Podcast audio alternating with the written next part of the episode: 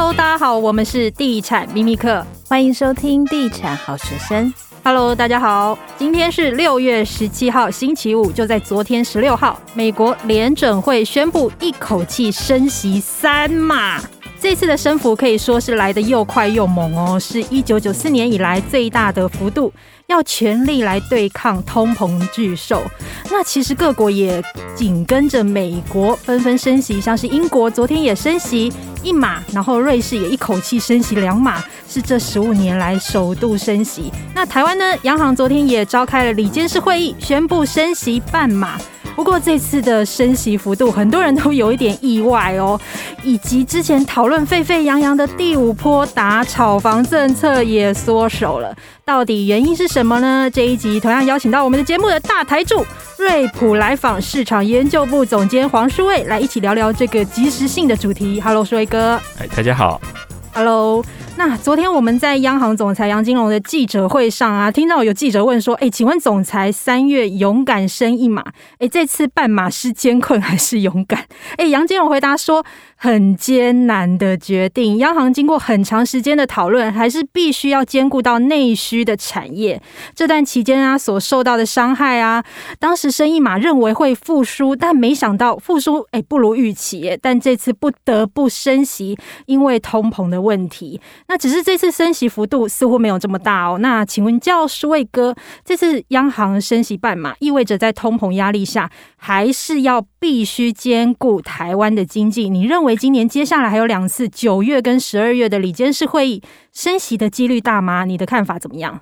第一个哦，就是我们看到呃，昨天呃六呃六月十六了哦，应该说六月十六那一天了，当天。呃，下午三四点开始，如果点那个央行的网站哦，那个 YouTube 的直播的话，应该是宕机，对不对？一开始是一直宕机耶，哇，这个真的是关心，大家都很关心，观看的人数就直线往上哦，因为大家非常紧张，因为美国本来说他们只要升两码的，然后突然这个拜登跑去跟川那个那个那个我们说呃鲍尔见面，说这个他。坚定支持他打击通膨的决心，哇！马上就整个市场就转阴了，所以我们看到马上就升息三码。那三码基本上它是一九九四年以来哦最大的这个调幅啊。那大家也会有一个预期心理说，哇，那美国都三码了，那台湾？到底它的这个低消是多少哈？因为不可能不升嘛，因为很可怕，就是除了我们上次有讲哦，现在就是通膨压力以外，美国基本上它的这个五月份的通膨已经到八点六趴，台湾也基本上是十年的这个新高，看起来通膨的这个问题一定要解决，所以它不升息好像怪怪的哦。然后再加上台湾还有一个问题哦，这美国升这么多，现在还有汇率的问题哦。虽然昨天这个总裁一直在讲说台湾贬值哦，这个台币贬值一年顶多顶这个贬值一趴左右，其实没有大家想的这么严重。但是如果我们看到所谓的进口物价指数哦，如果是用这个台币计价的话哦，用美元计价的话了哦，用美元计价的话，年增差不多是五月份到十七十五点七三。但是如果用这个台币计价，因为我们现在变成弱势台币哦，变成十七趴哦。如果说这个它完全不升息的话，资金外流哦，这个这状状况会更严重。所以在第三呃三月份就第一季的时候，李监事会议讲的这个输入性的通膨，虽然在昨天里头啊，他是特别澄清说没有想象中这么严重，但是看起来还是有这个压力啦哦。你如果都不升，人家升三码，然后下个月再升三码。哇，那我们等于是落后两次，那之后要追，或者是中间发生的这个金融市场的变动就会很大，所以升息基本上已经变成不可抗拒，或者是没得选的这个选择，只是说要升息多少了哦。那我们看到三月的时候，三月十六的时候升息一码，但是那个时候整个台湾的经济环境，甚至是防疫的状况都还不错了哦。啊，但是四月以后就大爆发了嘛。这个每天新增的这个确诊人数从百人啊跳增到万人啊，然后现在是累积确诊过的人数人数至少两三百万人，哇，这个数量跟这个三月的时候已经完全不一样，所以内需市场的确是被打击得很厉害了哦。大家看到最近说什么零售啊，这个店面倒一片的哦，或者是饭店哦，又在开始苦苦哀求说是不是重新要来所谓的这个纾困案哦。那所以看起来，虽然我们看起来这个 GDP 成长率还有两三趴哦，但是实际上全球都开始修正的同时，台湾还有疫情的压力啊，所以我们看到这个升息的幅度其实是会放缓。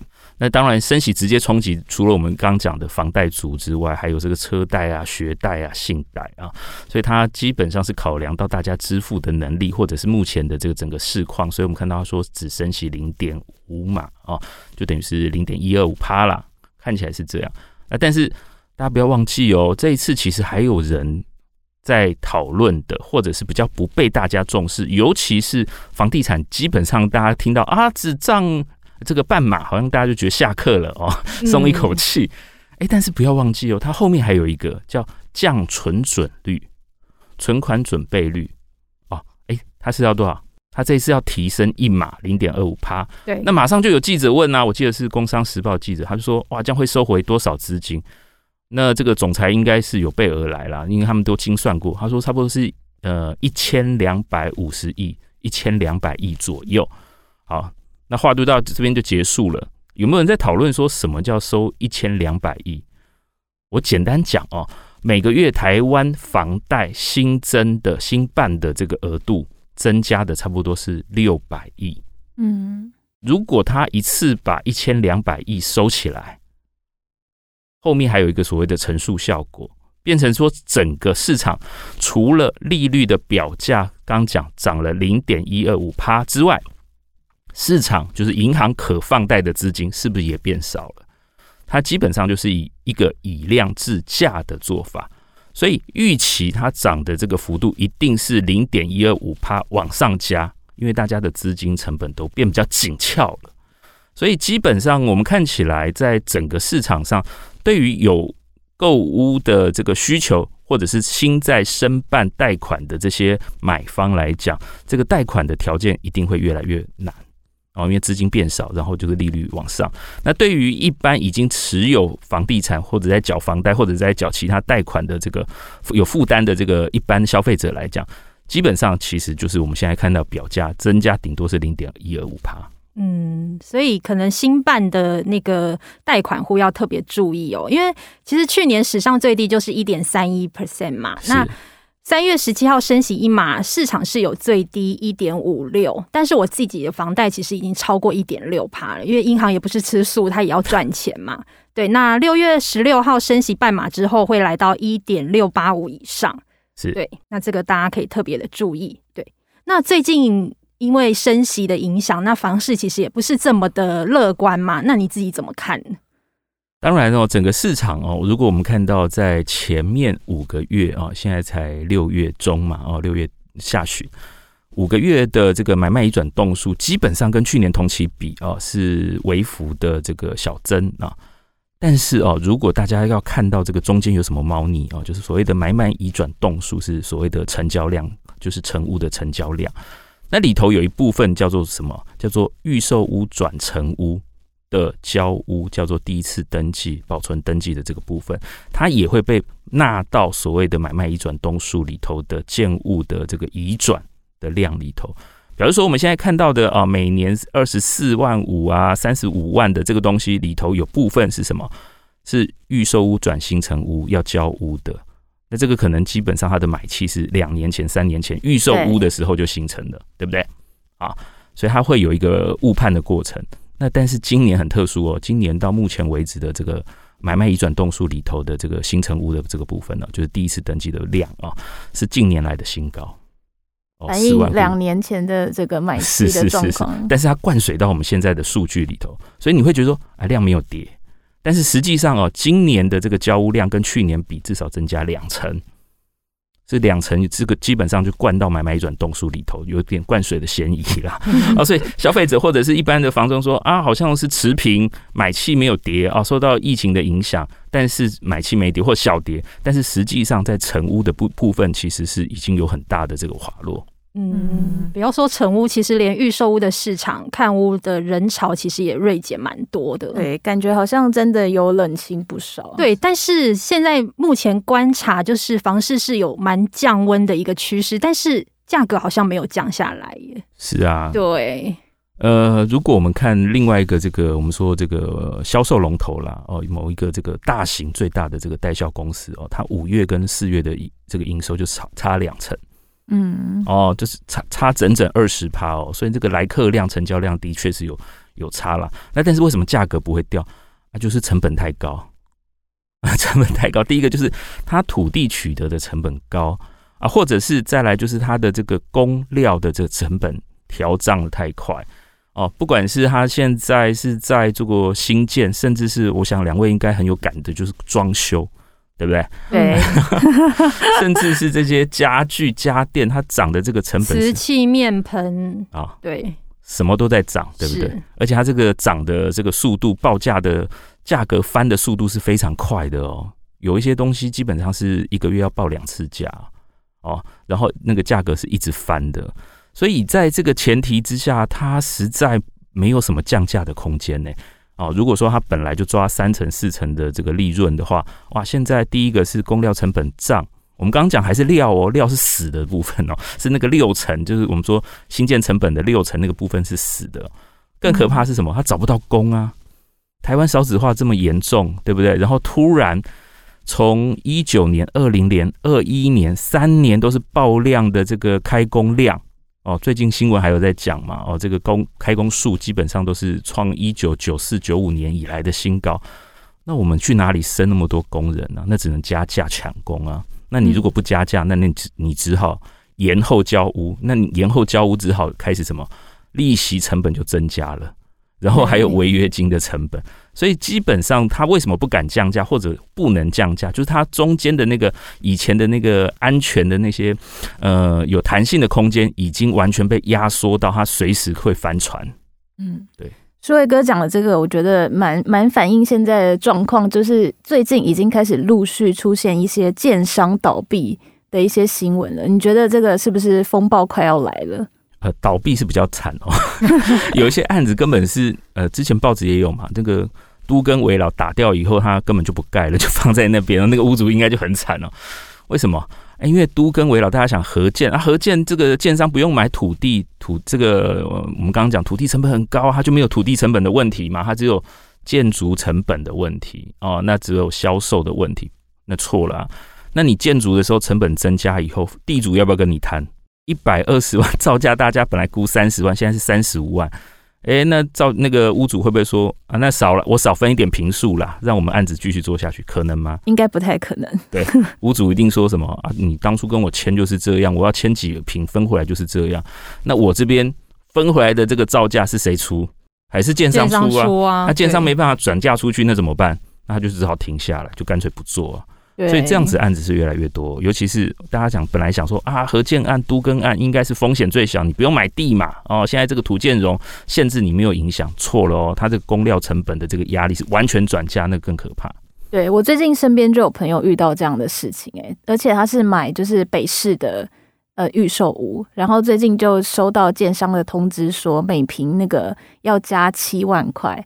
的营建成本，那你如果不付也没关系，它就倒闭，根本就是一种赤裸裸的威胁的案例。这个叫什么？这个营建蟑螂嘛？不是以前不是说什么 什么搬家蟑螂啊什么的啊？这个看起来你如果上了这个车，上了这个贼船，你真的就是要想一点办法，付出代价才能脱身，这是有点麻烦，但是也是现实的状况了，对。那因为这一波，我觉得其实挑好建商，包括好物件，甚至好地段，其实也蛮重要的。因为其实我们也遇过，曾经二零一六年那时候景气非常差的时候，甚至房价突然下跌，那有一些就买在高点。那你认为这一波在挑房子的时候要特别注意什么？自住客的部分？当然了、啊，自刚最后一个加的很重要，就自住客的部分，一定要，因为我们都是自住客，非常关心。自住客就是要等等他交屋啊。对不对？对，那等他交屋就是要如期交屋啊！我就是要搬进去，我小孩子就是要念小学啦，就是要设学籍啦。那你给我拖个遥遥无期，然后第一个是我们还有租屋成本，然后我们的这个家庭的这些呃计划没办法继续安排下去怎么办哦？所以基本上如果自助客的话，当然就是要选有信誉的这个建商了。真的是这样哦，这个时候特别重要重要哦，不要说这个大品牌就建的建商就 OK，不是哦，是你真的是要对他的施工还有财务状况是非常有信心的哦，因为我们知道很多的这个现在很多刚讲的很多这个出事的建商哦，目前或者是摇摇欲坠都是小建商，大建商还没有。但是大家要想哦，这个大建商其实更可怕。以目前的市场环境来讲哦，因为基本上这个所有的每次的这种金融风暴或者是这种建商倒闭潮，都是大建商最惨。为什么？嗯，因为它都是挖东墙补西墙，或者是以岸养岸的方式在周转资金哦，或者是我们刚刚呃最近不是有新闻，或者是有报章媒体。讲的这个有建商倒闭，他是用他未来要分到的屋房子拿去做抵押贷款，然后还拿去卖，然后变成一屋两卖啊，一个是从银行那边套钱，然后一个又从建商那个从买方那边骗钱。简单讲是这样，那个洞越来越大了。是啊，但是我们刚刚讲哦，啊，你那个大型建商不会有这种案子吗？不会有这样子的资金挪用的状况吗？或者是用这种各种担保方式来增加自己的这个财务，或者是劣地本市的这个这个动机吗？有。嗯。好，那等潮水退了，那开始准备要交屋，开始这个成本涨了，开始人家开始退户的时候怎么办？这个其实是非常大问题，所以这个财务的结构一定要特别重要。所以最近在开股东会，大家要特别注意哦。呃，那个可以发现金股利，或者是 财务状况说可以有多少年愿景的哦，大家要特别来检验一下有没有问题。对，嗯，那我们刚刚讨论的是自助客嘛？那现在在这种氛围的情况下，你觉得还有投资客会选择进场房地产吗？会啊，也是会有啊，因为投资客他选的东西可能不一样。因为短期来看，我们刚刚一开始讲说，这个内政部的打炒房，虽然七月一号没办法如期上路啦，但是我们看到有人说九月、十月，说甚至是年底前哦，所以这个还算是一个未爆弹哦。对，所以我觉得预售的市场应该还是很多人是在清库存哦。那投资客。清了库存，拿了现金，获利了结以后会会去做什么呢？当然是囤那个有预期心理的，就是低基期的成本的这个产品啊。例如说，你跑去那个买预售屋炒得很热的地方，哎，你去买那个很低价的中古屋啊，然后现在是可以现住的，可以收租金的，现在还是有。嗯，好，那因为其实这一波也蛮多自住客在观望，甚至他也在想说。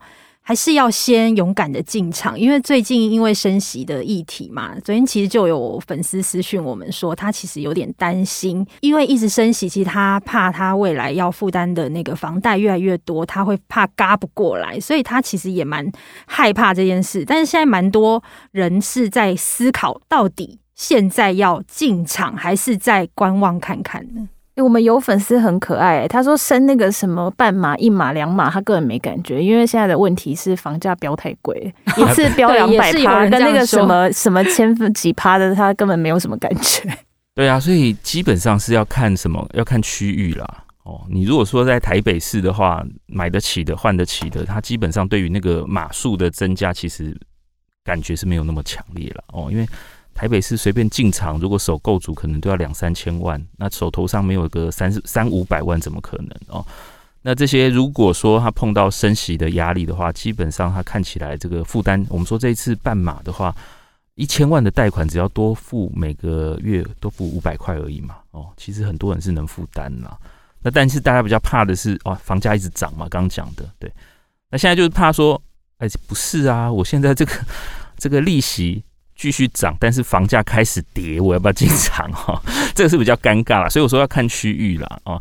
那呃，以目前来看哦，台北市虽然是双北市啦，应该说比较大的范围啦，看起来尤其台北市这个有所谓的户数外流的这个问题啦啊，但是基本上我们看到呃，市场仍然是以换屋族为主啦，或者是自产族，所以你说它价格跌，基本上是很难跌啦。哦，而且它自住比例这么高，它基本上这个。涨跌跟对自助客是没有什么关系了，对还没进场的比较有关系。嗯，刚刚其实有提到说，就是呃换屋族的部分嘛，但是这次其实比较意外，就是第五波搭炒房政策，哎，这次央行却缩手哎，那我们来下一集来聊这个主题，那我们就下一集再见喽，拜拜。